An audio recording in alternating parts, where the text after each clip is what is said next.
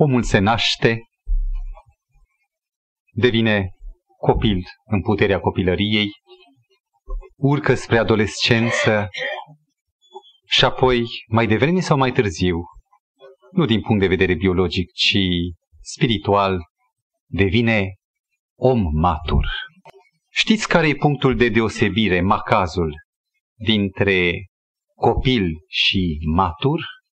Pentru un copil, lumea este un complex de neînțeles, necunoscut, față de care se apropie cu superstiție, cu simțământul că e nevoie să săvârșească unele ritualuri, unele acte neînțelese pentru a determina cumva un șir de efecte dorite. Omul mare însă începe să înțeleagă relațiile dintre lucruri, începe să decodifice mesajul pe care realitatea îl transmite și această înțelegere de unde și provine cuvântul înțelepciune este semnul distinct al maturității. Ce este valabil în lumea curentă este foarte aplicabil și în domeniul religios. S-ar putea ca salvesc să am nepoți și față de Dumnezeu și față de adevărurile sfinte ale cuvântului său să fiu tot un copil. Adică atunci când voi rosti rugăciunea Tatăl nostru, de exemplu, să înșir sentințele ei, cererile ei, ca pe o formulă, cum o face un copil, fără să înțeleagă, să decodifice semnificația pe care însuși Mântuitorul a îndesat-o în acele cereri. Sunt eu copil sau sunt matur în problemele spirituale?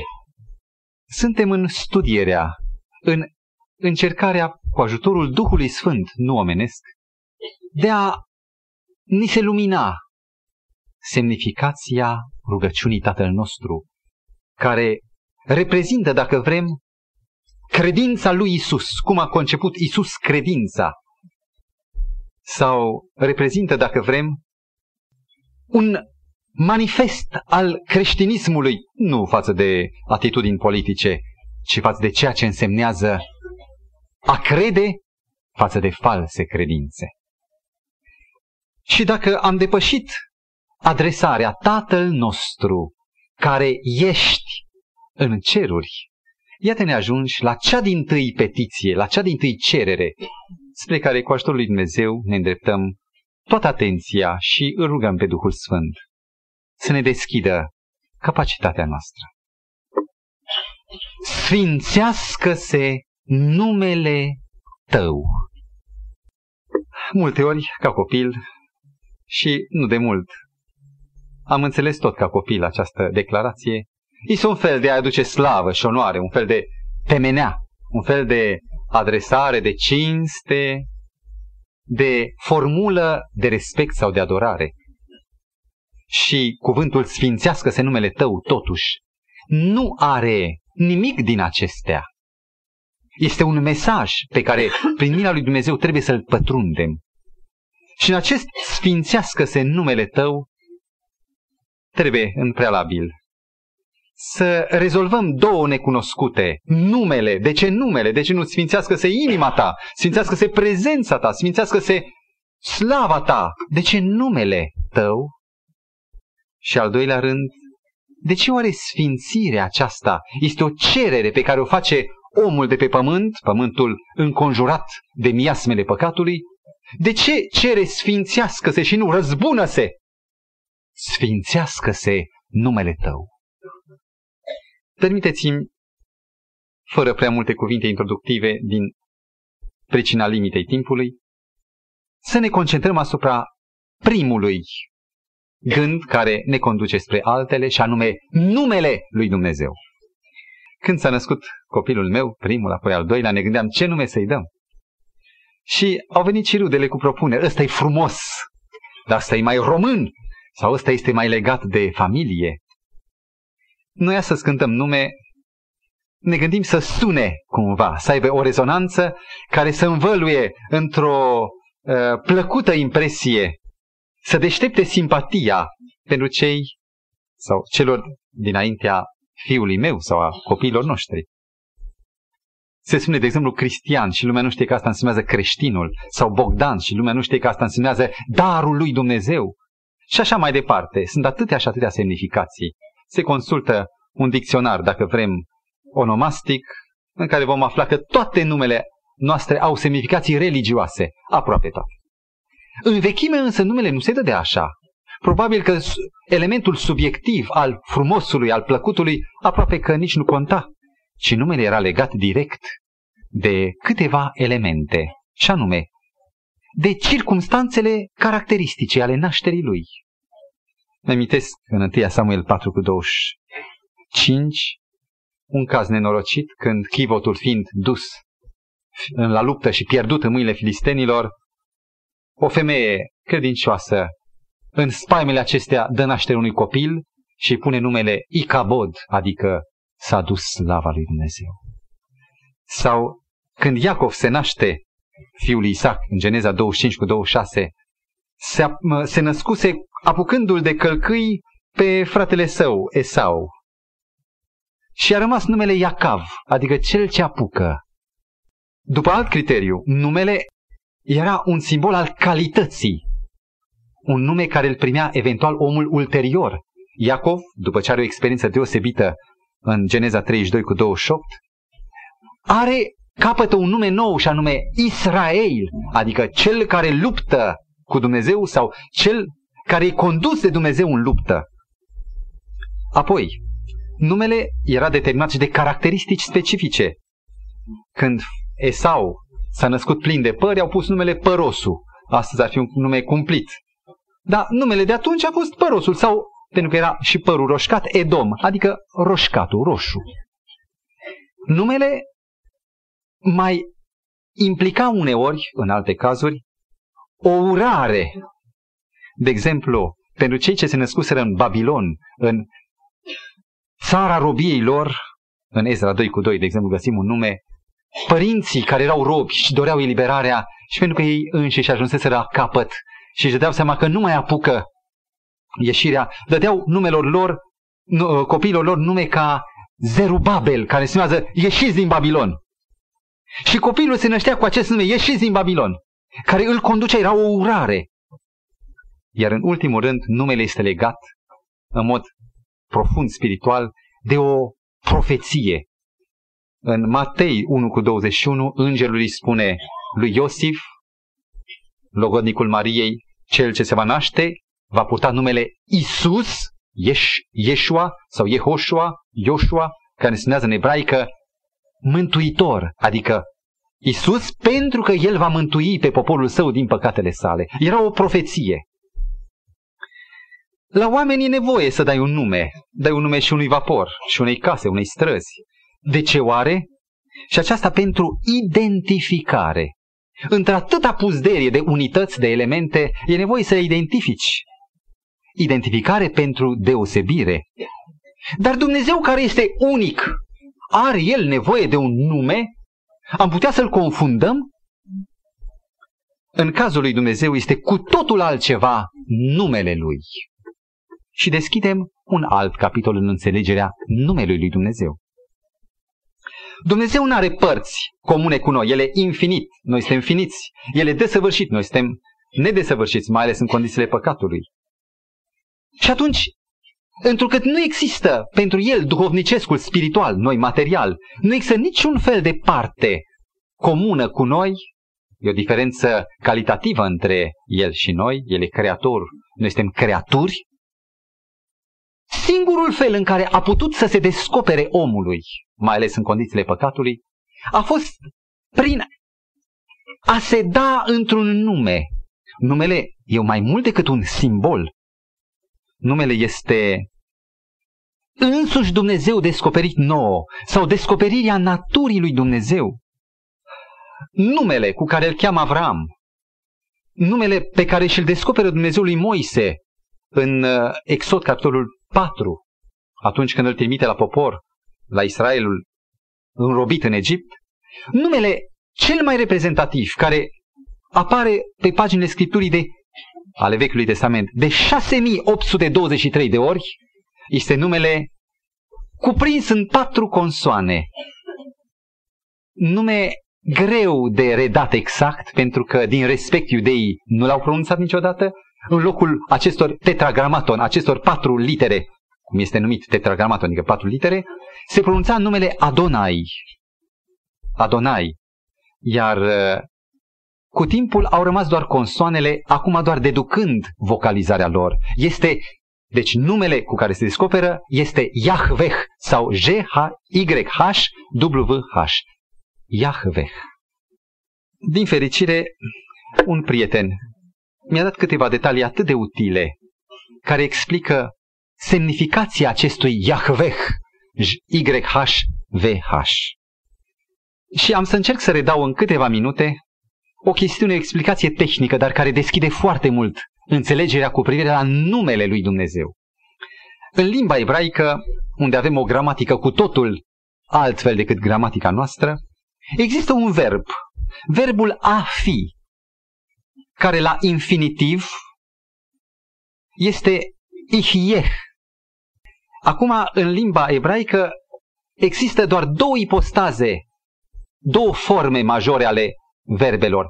Perfectul, când un verb exprimă ceva care a fost la o dată precisă, încheiată, uh, încheiată la o dată precisă, de exemplu în trecut am făcut și s-a încheiat, sau în prezent fac acum, sau în viitor va fi atunci. Deci forma perfectă și forma imperfectă când arată o acțiune nedeterminată, nelimitată, neterminată. Iar forma verbului a fi la imperfectul ebraic, care implică și prezentul și trecutul, deci eram, sunt și voi fi, este ihieh. Dacă ne întoarcem acum la documentele vechi semitice, această rădăcină a verbului a fi se cuprindea în trei consoane. H, V, H. Havah. Havah. Iar Y din fața lui H, V, H, Havah. Sau Hovah. Sau Hveh. Consoana din fața acestor trei era un Y care desemna prefixul persoanei a treia singular la forma ebraică de imperfect. Y, HVH. În aramaica veche, cum Avram vorbea probabil, infinitivul la imperfectul ebraic, adică eram, sunt și voi fi, se pronunța Yehveich. Yehveich. Și aceasta vrea să spună despre Dumnezeu enorm, că El este, El a fost, este, va fi, este ipostaza în toate timpurile. El nu a avut o vechime, El nu îmbătrânește, El există prin, cu, cu viața în sine. El însuși este sursa vieții. Dar există și o a doua explicație foarte interesantă, deosebită, care luminează numele lui Dumnezeu. Tot o chestiune tehnică, mai suportați-mă puțin. În ebraică există șapte diateze, în română doar activă când eu fac, pasivă când sunt făcut și reflexivă când mă fac. Știți, ați, vă amintiți din gramatică. În limba ebraică sunt mai multe, sunt șapte diateze, din care una se numește diateza cauzală. De exemplu, verbul a lucra, eu lucrez, e la diateza activă, eu fac. Iar la diateza cauzală, a lucra are aspectul, are sensul de a face să lucreze sau a permite să lucreze. Cauzezi pe cineva să lucreze, determin pe cineva să lucreze. Verbul afinare nu e folosit niciodată cu o diateză cauzală. Dar dacă ar fi să-i dăm o formă cauzală, atunci forma cauzală la persoana treia singular, modul imperfect, ar fi Yahveh, care însemnează nu doar că este, eu sunt, în cercul meu, departe, rece. Eu fac să fie, cel ce face să fie. El e creatorul care face să fie, care cauzează existența. Și atât, stimații mei frați, că în acest cuvânt Yahveh se cuprinde fundamental natura lui Dumnezeu, sensul existenței lui Dumnezeu și de aici decurg o sumedenie de alte nume pe care în scurt le redau din Vechiul Testament ebraic. De exemplu, Adonai, care însemnează domn, cel care face să fie, este domn peste ce face, domn sau stăpân, în forma de plurală, plural maestății, al maestății. Sau Eloah, la plural Elohim, Eloah, însemnează Dumnezeu sau ființă demnă de adorare. Un alt nume, Elion, însemnează înălțatul sau prea, cel prea înalt, excelență. Eil însemnează putere sau puternicul. Shaddai însemnează atot puternicul. Nume care derivă de fapt din a fi perpetu și care cauzează existența. Care nu ia existența. Țineți minte, Dumnezeu nu omoară. El doar dă viața. Un alt nume. El Hai. Adică Dumnezeul cel viu. Un nume minunat se numește, este Ha Kadosh, adică cel sfânt, sau Kadosh Israel, adică Sfântul lui Israel. Sfântul lui Israel, ne vom lega de acest nume. Alt nume, Yah, Ihveich, Săbaot, sau Dumnezeul Sabaot în traducerile noastre. Săvaot înseamnă Dumnezeul oștirilor și în, la, în uh, cărțile profeților, în mod special, se descoperă cu această numire, zice, acesta e numele meu, Dumnezeul oștirilor. Oștiri, indicând nu spre oaste, spre război, ci spre oștirea cerurilor stele, care nu sunt dezordonate, sunt ordonate ca o oștire. Și spre elementele pământului, care toate împreună formează oștirea pe care Dumnezeu o creează și este stăpân și o conduce El. Un încă un nume, ultimul poate, Abir Iacov, puternicul lui Iacov. Trebuie să mai știm încă un lucru din ebraică. Că numele apare foarte adesea în vorbire, în construcțiile rostite, ca un substitut, ca un locuitor pentru persoană, pentru el însuși. De exemplu, Dumnezeu sau un rege zice, nu zice să mă mărească pe mine, ci să mărească numele meu. Numele este un cuvânt care ține locul persoanei însăși. Ce însemnează numele lui Dumnezeu? De aceea sfințească-se numele tău. Este însăși persoana sa în cea mai pură, cea mai compactă, densă descoperire făcută omului. Și să adăugăm peste toate acestea o cunoștință parcă și mai frumoasă decât celelalte? În limba ebraică, în toată Biblia Vechiului Testament, nu există termenul caracter. În română este și în alte limbi.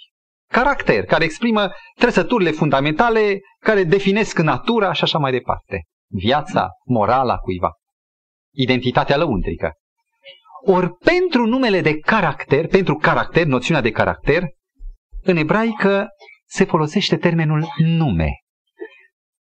Și aș dori să citesc cuvântul sfânt al lui Dumnezeu. În Exod, într-un moment mișcător, când Moise, după o experiență de mare apropiere de Dumnezeu, îi spune, Doamne, arată-mi numele Tău, arată-mi slava Ta, vreau să te văd. Și Mântuitorul îi răspunde în Exod 33 cu versetul 19, Domnul a răspuns, voi face să treacă pe dinaintea ta toată frumusețea mea și voi chema numele Domnului înaintea ta. Deci numele îl voi chema. Iar în coloana următoare, la aceeași deschidere a Scripturii, în capitolul 34 cu versetul 5 până la 7, Domnul când a trecut prin fața lui, de fapt era Mântuitorul, Dumnezeu, persoana a doua Dumnezeirii, Domnul s-a pogorât într-un nor, a stătut acolo lângă el și a rostit numele Domnului. Și să vedeți care e numele.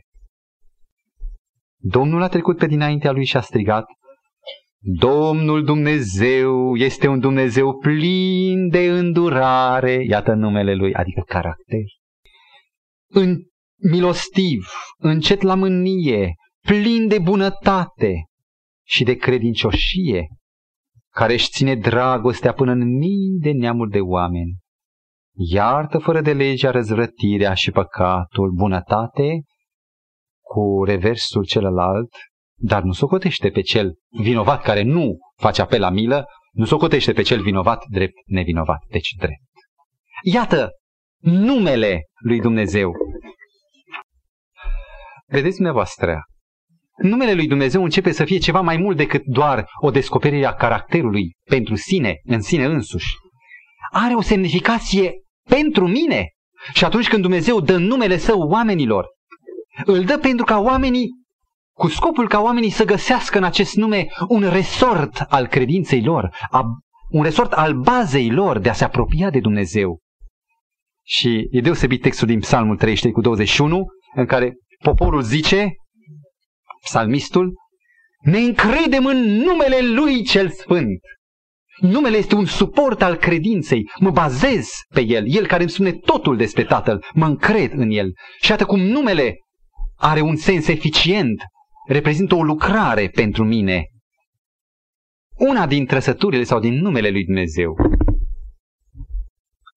este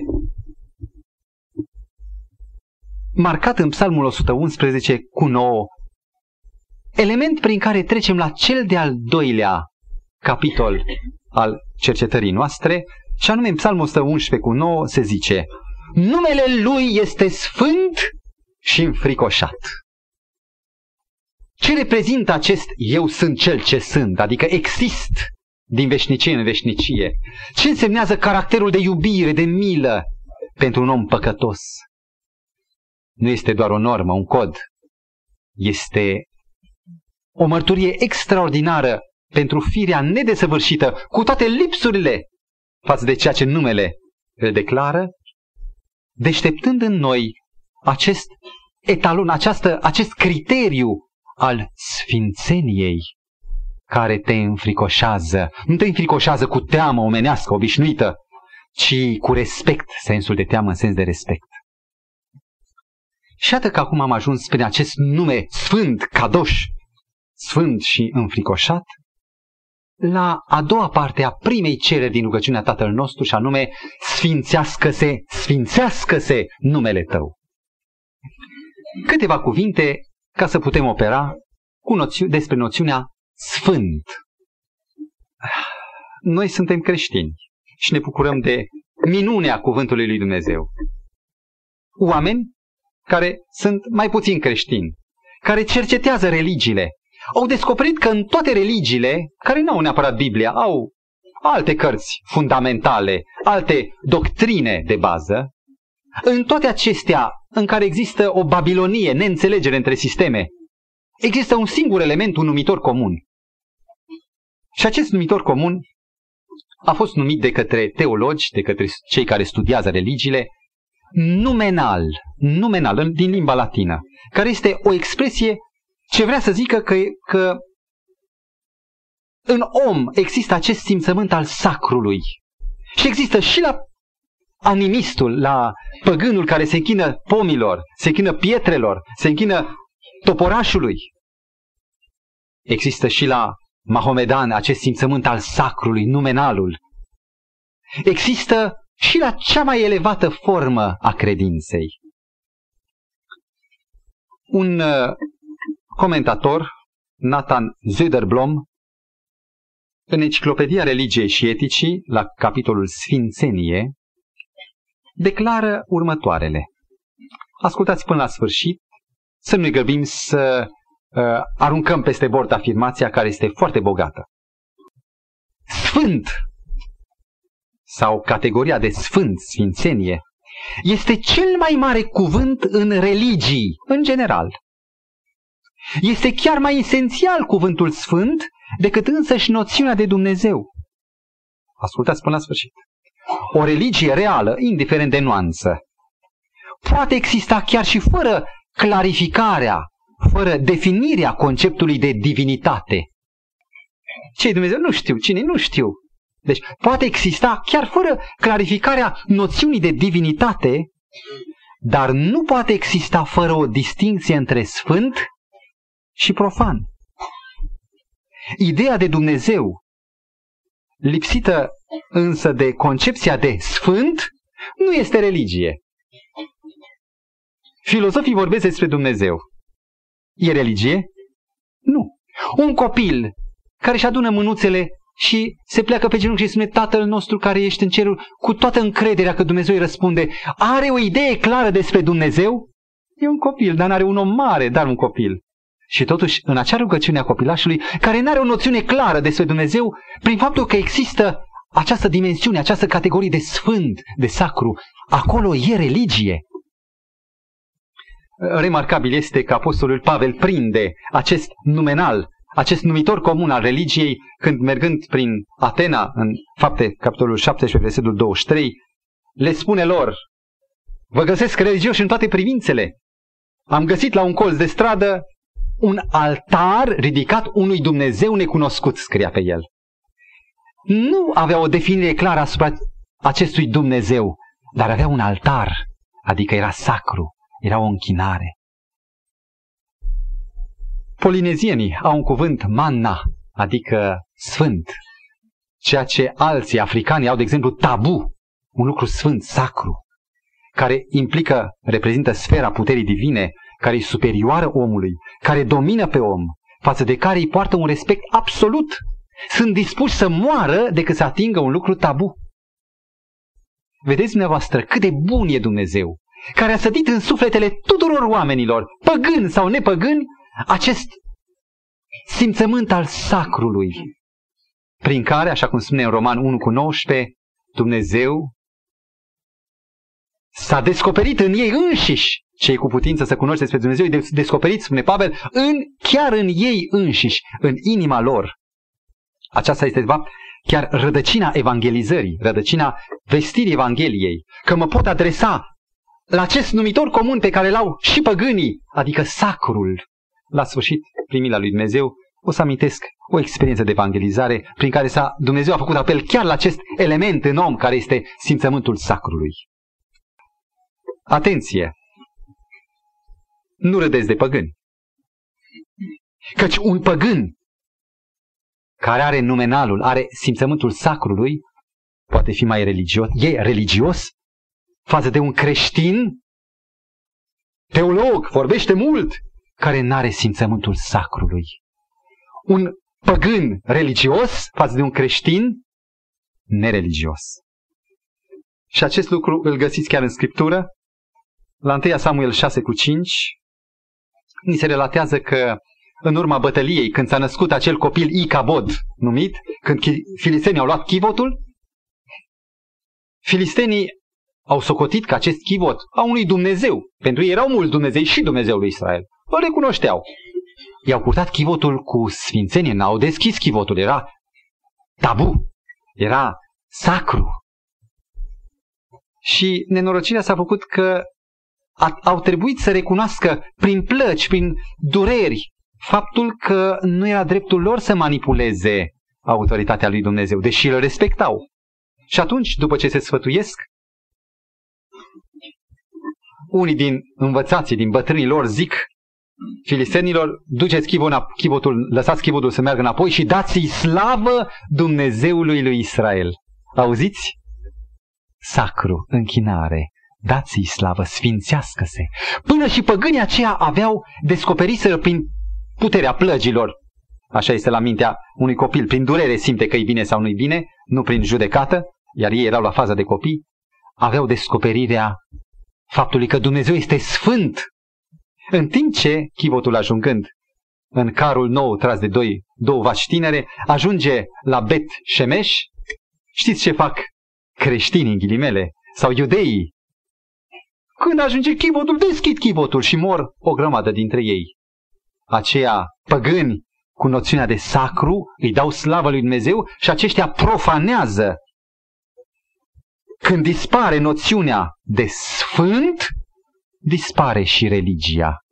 Și au dreptate, să știți, broșurile acelea care vorbesc foarte negativ despre biserici, care au devenit niște instituții în care sfântul, noțiunea de sfânt a dispărut, niște instituții de comercializare într-un fel sau într-altul. Dumnezeu este sfânt, de aici începe religia. Un al treilea capitol al studiului nostru. De ce spune oare Mântuitorul sfințească-se și numele tău? Ce relație există între nume și sfințire? Dau raportul Scripturii înapoi la doua împărați, în care Dumnezeu apare în capitolul 21, versetele 4 și 7, declarând lui David apropo de ridicarea casei Domnului prin Solomon, care va face un templu, Dumnezeu spune, în casa aceea, sau în casa aceasta, voi pune numele meu. Și templul deodată devine cum?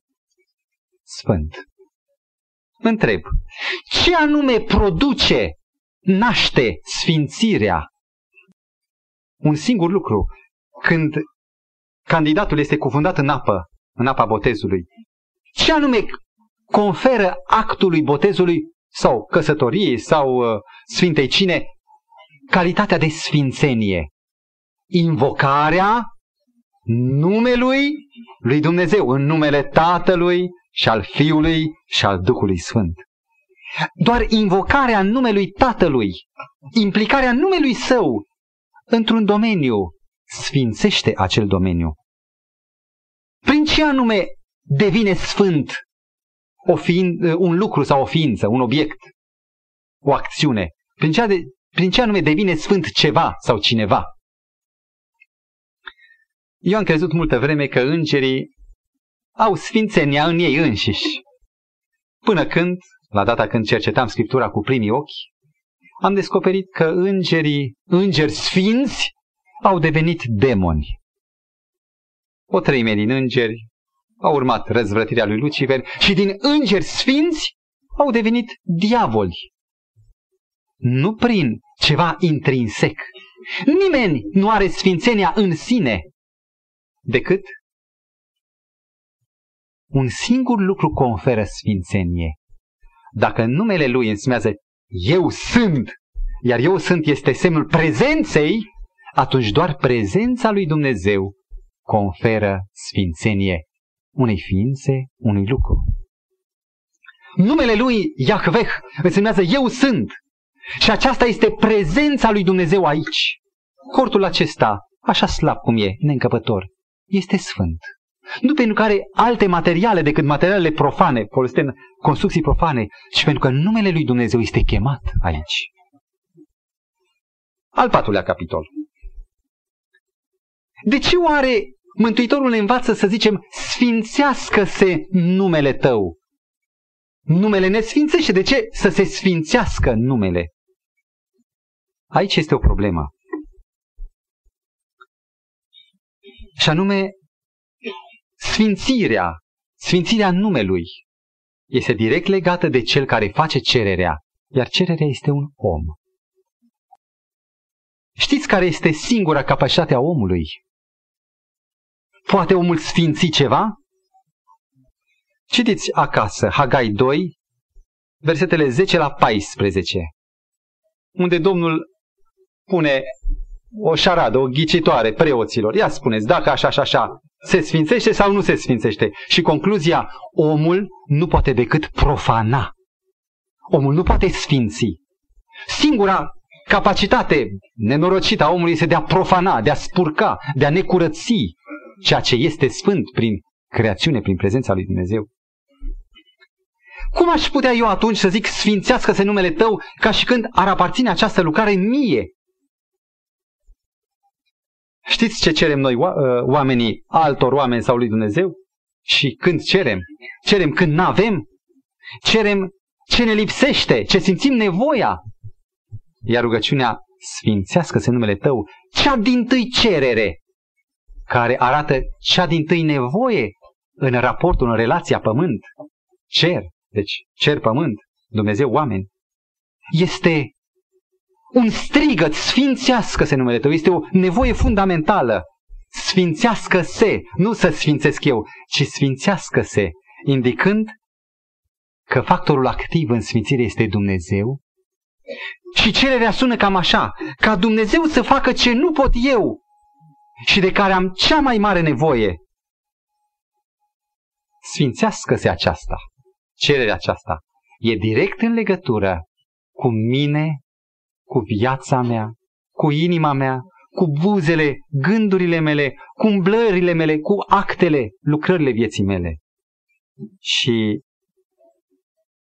descoper că acela care face cererea sfințească-se numele tău este un păcătos, rob păcatului și în această condiție prima lui nevoie este ca Dumnezeu să acționeze și să sfințească numele său în domeniul omului. E un lucru deosebit care marchează acest lucru. În limba greacă, pentru cuvântul sfințenie sau sfânt, există două cuvinte, două noțiuni. Nu e greu ce am să spun, e foarte semnificativ însă. Hieros, hieros și hagios. Amândouă însemnează sfânt, cu două nuanțe diferite. De exemplu, cuvântul hieros reprezintă mai mult puterea divină și domeniul consacrat puterii divine. De exemplu, sanctuarul sau templul, sacrificiul care se aducea era hieros, jertfă sfântă, sacrificiul, preotul, marele preot avea pe uh, tabla care o putea pe frunte, un fel de coroană, sfințit Domnului, săpat, gravat în aur. Preotul era hieros, adică de acolo hiereu, arhiereu, hieros, adică sfințit Domnului. Acest hieros este stabilit prin prevederi, prin legi. Și face o distinție între profan și sfânt. Eu am trăit mult acest hieros. Ca neadventist, mergeam în locașul unde m-au dus părinții mei, unde credeam că numai acolo există prezența lui Dumnezeu, și aveam simțământul sacrului, eram acolo în mare temere, eram în fața lui Dumnezeu, eram într-un loc hieros, dar după ce plecam, începea iarăși viața, glumele, relele, păcatele. Când mă întorceam în locul sfânt era hieros, dar afară era profan și în profan aveam voie să fiu profan. Cuvântul al doilea, hagios, este mai des folosit în Noul Testament și e foarte semnificativ. Nu vorbește despre ceea ce este în sine însuși, hieros, despre lucrul stabilit prin prevederi, prin legi, prin porunci, ci stabilește mai mult o legătură, o relație între lucrul sau domeniul sfânt și om. În timp ce templul este hieros, eu care vin la templu trebuie să mă hagios și trebuie să plec de acolo cu gândul lui hagios. Implică o legătură a mea față de ceea ce este sfânt. Implică un element etic, o obligație a omului, o datorie a omului față de sfințenia lui Dumnezeu. Nu se referă la lucruri, ci în mod special la viața trăită. Și aceasta angajează pe om în actul sfințirii. Nu mai pot să consider că afară e profan și aici e sfânt. Când plec de aici știu că Dumnezeu este și este și aici, este și acolo, este și acasă, e și în pat, e și la servici. Mă angajează acest hagios. Eu însumi sunt cuprins în sfințire. Mântuitorul în rugăciunea sa de mare preot, capitolul 17 din Ioan, versetul 19, declara cuvintele. Și vă rog, prindeți foarte mult sensul al doilea de hagios. Deci pentru ei mă hagios, mă sfințesc eu, Aici protestantismul se oprește. Mântuitorul a făcut totul pentru noi. Noi nu suntem catolici. Noi nu trebuie să mai facem fapte. A făcut El totul. Totul s-a încheiat. Bine că s-a sfințit El pentru noi.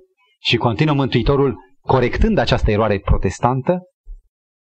Pentru ca, zice Domnul Hristos, ei să fie sfințiți prin adevăr. Deci eu mă sfințesc, dar nu-i destul. Nu s-a încheiat la cruce totul. Continuă acum, pentru ca ei să fie sfințiți prin adevăr. Și prin aceasta intrăm în a cin- între al cincilea capitol al studiului nostru, care sunt căile, mijloacele lăsate de Dumnezeu pentru ca noi să ne sfințim, pentru ca să aibă loc sfințească-se numele tău concret în noi. S-a zis, Mântuitorul spunea, ca ei să fie sfințiți prin adevărul tău. Două mici legături logice ne indică ce anume este adevărul. În, aceea, în același capitol 17 din Ioan, la versetul 17, Mântuitorul spune ce e adevărul. Cuvântul tău, ridic, iată-l, cuvântul tău este adevărul. Nu cuvântul, cartea în sine, ci mesajul, solia ei. Și în uh, Psalmul 119 cu 151 specifică o anumită parte cu deosebire din cuvânt legea ta, poruncile tale sunt adevărul. cum mă pot sfinți eu păzind poruncile? Eu un păcătos să împlinesc poruncile? Vă rog să rețineți că noi nu avem niciun fel de calitate de a sfinți ceva. Iar noi, ascultând de porunci, cum ar crede legalistul, care nu e în biserica aici, în biserica aceasta, poate să fie regretat, strecurat, dar nu este în doctrina bisericii. Legalistul zice că el, păzind porunca, s-a sfințit. Și devine sfânt. Nu. Noi, prin ascultare de porunci, noi nu ne sfințim cu nimic, ci prin atitudinea care există în ascultare, prin subordonare, noi suntem aduși la picioarele Tatălui, care El ne sfințește ca noi să putem să împlinim ceea ce El ne cere. Și observați, vă rog, în cele zice porunci. Sunt două mari capitole. Primele, relația față de Dumnezeu. Știați că toate poruncile, a întâia, a doua, a treia și a patra, au un singur substrat comun, și anume sfințească-se numele tău.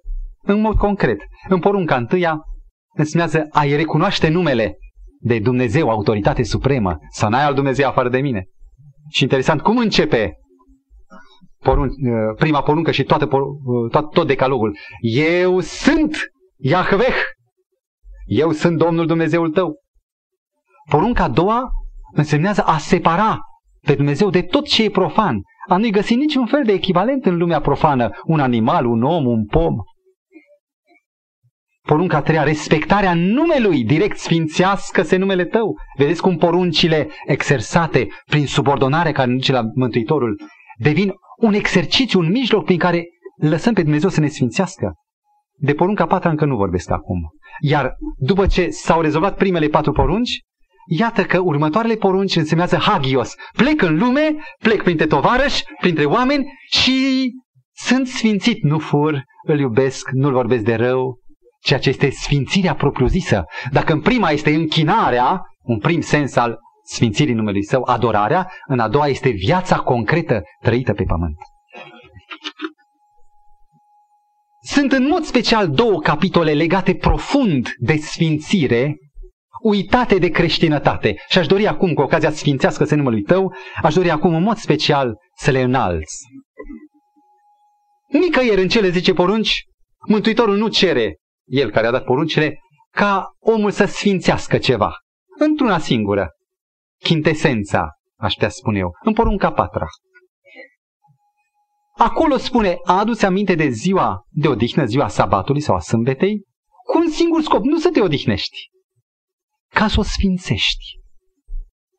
Nu e de mirare că oamenii au uitat sfințenia lui Dumnezeu uitând porunca a patra, ignorând-o. E un cuvânt pe care îl spune Dumnezeu. Și cum pot eu să-l sfințesc? Ce reprezintă sabatul? Amintiți-vă de a doua explicație a termenului Yahveh, adică cel ce face să fie. Îl recunoașteți pe Dumnezeu ca creator, pe cel care face să fie?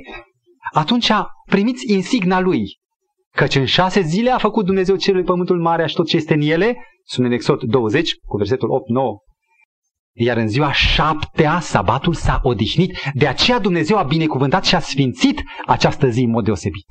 Vedeți dumneavoastră? Nu există sfințire fără sabat. De ce?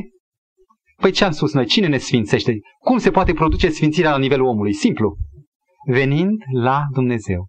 Dumnezeu a spus, spuneți deoparte a șaptea zi ca să vii înaintea mea, atunci mă întâlnesc cu tine, în mod special. Pune deoparte ca să vii la mine și o să te pot sfinți, iar tu fiind sfânt prin prezența mea, Iahveh, prin prezența mea, deci prin părtășie, să poți sfinți această zi la rândul tău. Și în Exod 31 cu 13, în Ezechiel 20 cu 12, în mod special sabatul este indicat. Cât de rău îmi pare că creștinătatea nu ia în seamă cuvintele Domnului din Scriptură care zic, nu cumva să nu țineți sabatele mele, căci acestea sunt un semn între mine și voi, după care se va cunoaște. Cine va cunoaște? Lumile, oamenii. Se va cunoaște că eu sunt Domnul care vă sfințesc. Vă rog, rețineți, sfințirea este direct legată de încadrarea în planul sabatic. Iar un alt pasaj care e direct legat de, sfințe, de sfințire se află în Levitic, capitolul 11. Și aș dori să citesc versetul 44 din Levitic 11, foarte semnificativ, un text pe care îl reia Apostolul Petru în prima epistolă, capitolul 1, versetul 15-16, și anume, Căci eu sunt Iahveh, adică cel ce sunt, voi să fiți sfinți și să vă sfințiți și fiți sfinți, căci eu sunt sfânt. Și apoi continuă, să nu vă faceți necurați prin toate aceste târătoare care trăiesc pe pământ. Și în acest capitol 11, în jurul acestui țăruș al adevărului, bătut zdravăn, Dumnezeu spune, eu sunt sfânt și voi să fiți sfinți, să vă sfințiți, este dată reforma sanitară sau legea sanitară, în care se specifică tot ce trebuie omul să țină cont ca să fie curat și sfânt înaintea lui Dumnezeu. Nu prin împlinirea nemâncare, ci prin subordonare față de Dumnezeu, noi ne sfințim. Reforma sanitară este uitată. Din păcate, protestantismul a limitat Evanghelia și a luat numenalul, poate, sacrul. Ce însemnează sfințească-se numele tău? Ca o concluzie. Dacă numele lui este caracterul lui Dumnezeu, iată că eu și tu suntem chemați să purtăm în noi caracterul lui Dumnezeu. Să fim sfinți nu prin ceva făcut de noi sau de al nostru, ci prin purtarea prezenței lui în noi, prin purtarea caracterului ca urmare a prezenței lui Dumnezeu în inima noastră, vom ajunge să împlinim cuvântul scris în Ezechiel 36 cu versetul 23, minunat text. Merită să-l citiți în ansamblu acasă, luând de la versetele 7 și 8 și probabil, unde zice așa, Mântuitorul zice, vorbind Israelul care era în robie cu făgăduința că îl va scoate pe Israel de acolo. Iată, zice Domnul, voi sfinți numele meu cel mare acolo unde stați între neamuri și neamurile vor cunoaște că eu sunt Iahveh și acum urmează, când voi fi sfințit în voi, în fața ochilor lor. Care este ținta, ultimul capăt al acestei sfințească-se numele tău?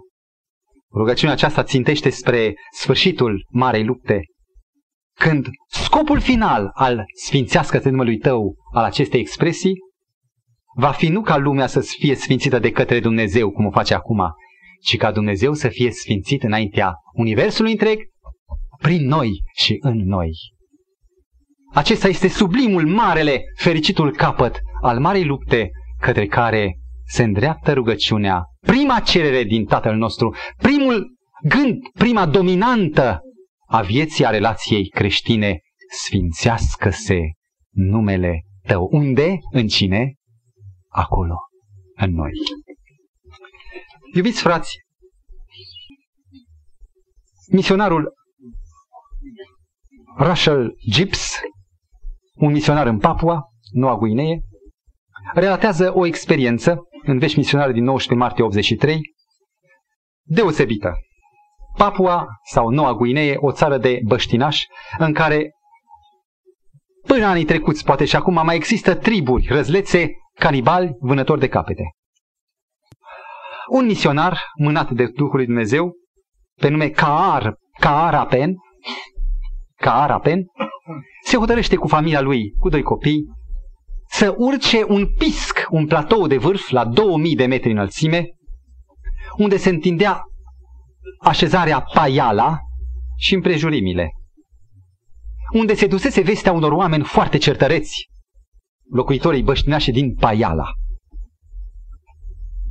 Misionarul Kaarapen, după ce ajunge acolo, reușește să fie îngăduit, tolerat de către băștinași, reușește cu ajutorul câtorva oameni de bine care sunt primii câștigați pentru Evanghelie, să ridice o bisericuță ovală ridicată din fâșii de bambus țesute, deci fâșii din bambus tăiate și țesute cu grijă, care erau pereții bisericuței, iar ca acoperiș, peste acele plase de bambus, au așezat smocuri bogate de ierburi uscate, ierburi din junglă, care sunt foarte inflamabile. Deci ierburi care coborau în jos ca să ferească micul locaș de închinare devenit sfânt acum, că era numele lui Dumnezeu acolo, lucru care nu știau băștinașii.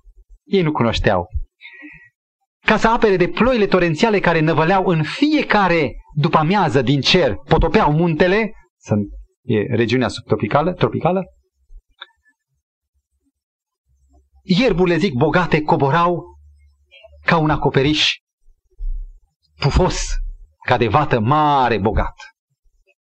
Își făcuse paiala, un corn, un bucium din bambus și în fiecare dimineață și seară, în localitatea Paiala, misionarul Caarapen suna din bucium, din cornul acesta, chemând pe locuitori la închinare. Imaginați-vă că nu prea venea multă lume, câțiva adulți, dar mulți copii, veneau mulți copii. Și de că răsuna valea de ecoul cântecelor pe care copilașii le învățaseră despre Dumnezeu Sfânt din cer. Într-o zi se iscă un conflict. Copiii aud, copiii predicatorului ca Arapen, misionarului, aud o ceartă mare într-una din grădinile vecine unde locuia un creștin, probabil de curând venit și cu inima bă- bătând pentru Dumnezeu. Când copiii aleargă acolo la gard să vadă ce este, zăresc un porc. Porcii sunt mai de valoare ca nevestele pentru noi guineieni. Un porc uriaș care a spart gardul, a rupt, a făcut o spărtură în gard și a intrat în grădina bietului om, unde cultiva cu grijă pe parcela de pământ fertil niște cartofi dulci. Și porcul a rămat aproape toată grădina, ne ținând seama de strigăte, de amenințări, până când omul disperat a luat un bolovan și a aruncat în porc.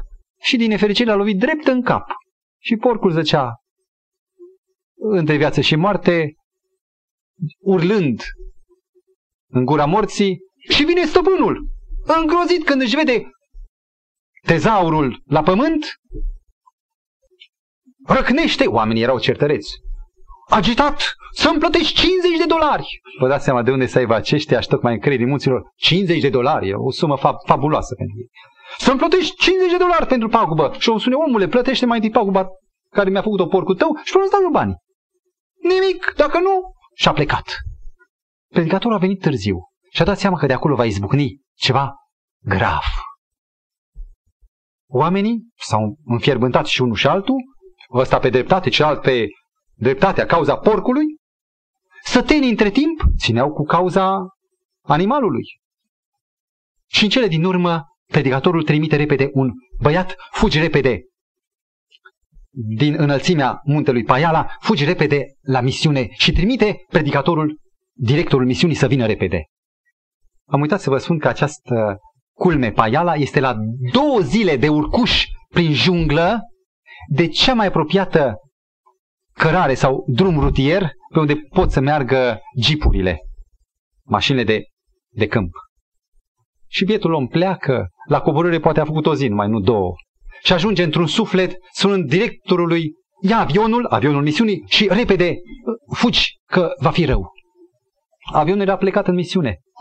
Cum să ajungă? Păi în două zile dus, încă în două zile întors, era imposibil, avea lucrări. Nu pot. Și în seara zilei, când se aștepta să vină avionul și n-a venit, cu inima strânsă, pastorul Caarapen, cu copiii adunați în casă, zărește lumea satului, apropiindu-se, tamtamul se auzise de cu lăsarea serii, un tamtam de război. Și veniseră locuitorii în jurul casei predicatorului și a bisericuței de lângă, bisericuța din materialele junglei, cu torțe în mâini, dansând dansuri închinate invocării spiritelor. Cad pe genunchi cei patru, tată, ai milă de noi, noi suntem mai să vestim cuvântul tău, sfințească-se numele tău. Și în prima seară se pare că toate s-au potolit și au plecat. În timpul celei de-a doua zile, pastorul face vizite la localnici, sunt reci, nu discută. E pericol. A doua seară, Tamtamul a bătut mai puternic și au venit din nou și au înconjurat cu torțe, dănțuind, țipând, invocând duhurile. Din nou cad în genunchi, tată, ferește-ne. Și din nou lanțul se rupe. Ceea ce nu știa misionarul ca Arapen era că acestea erau doar pregătirea, preludiul pentru a treia zi când trebuia să fie atacul. Și în a treia seară, fetița strigă, uluită, tamtam nu s-a auzit, Tată, arde biserica! Încă nu ardea, dar erau toți cu făclii și dănțuind, acum se auzea și zgomotul lor, se apropiau cu făclile de ierburile uscate care coborau de pe acoperiș și în timp ce dansau înfic torțele în acel material și constată că, că nu ia foc. Se repliază și pornește un al doilea atac. Mai furibund, cu torțele aprinse și efectiv țin, înfic torțele în bambusul inflamabil și în ierburi. Deodată o pălălaie înaltă se ridică, subit și dispare tot atât de subit. N-a luat foc. Un al treilea atac. Aruncă torțe pe bisericuță și atunci din nou o pălălaie, o flacăr de foc se ridică sus și dispare subit, lăsând în, îngropând totul în noapte. Și la un dat se aude un strigăt. Nu vrea să ardă! Iar unul dintre ei, gemând a teroare, strigă, Dumnezeu zilei a șaptea e mai tare decât noi. Și scena se schimbă subit, încât cei de pe geam puteau să vadă, lovindu-și pieptul, cu simțământul că acolo este sacru, este un loc sfânt, numenalul, tabuul. Dându-și seama ce fac, încep să urle, se bat în pumn și, fugind pe șapte cărări, se întoarce fiecare la coliba lui, îngrozit de ce a făcut. Peste câteva zile vine și directorul misiunii, care nu e uluit. E imposibil așa ceva. Erau două locuri în care ierburile erau crenelate cu cenușă și n-a luat foc. Știți ce a urmat de aici încolo? Când suna din corn, veneau oamenii zdrobiți, îngroziți, terorizați de faptul că acolo este un Dumnezeu sfânt. Și acolo a început marea lucrare în Paiala. Stimați frați, astăzi este o bătălie pentru nume. La Babel oamenii au spus, Geneza 11 cu 4, să ne facem un nume. Oamenii se luptă pentru nume. Protestantismul, din nefericire, a desacralizat. A îngăduit ca orice e posibil. Dumnezeu nu, e, nu se supără, El nu e rău, El e bun, iartă. Și sacrul a dispărut. Cine este pregătit să înalțe numele lui Dumnezeu și să se roage cu semnificație, sfințească-se numele tău? Un uh, filozof nu creștin, filozof evreu-american, în cartea Natura, la bara de judecata moralei, strigă Explicațiile științei naturale ne-au tulburat fundamental etosul, adică comportamentul moral, până la cele mai mici jaloane. Și ne întrebăm, cu semne de întrebare mari, dacă fără a repune la loc categoria de sfințenie, vom putea noi oare avea o etică suficient de în stare să se impună omului modern dezlănțuit de puterea, de beția de putere? Sfințească-se numele tău. Are forța unei, unui mandat încredințat nouă să-l strigăm. Are forța unui manifest care Dumnezeu a încredințat-o dumneavoastră pentru această specială generație, când numele lui Dumnezeu în Babilonie se cere a fi sfințit. Dumnezeu să fie cu voi, cu noi, să facem acest lucru. Amin.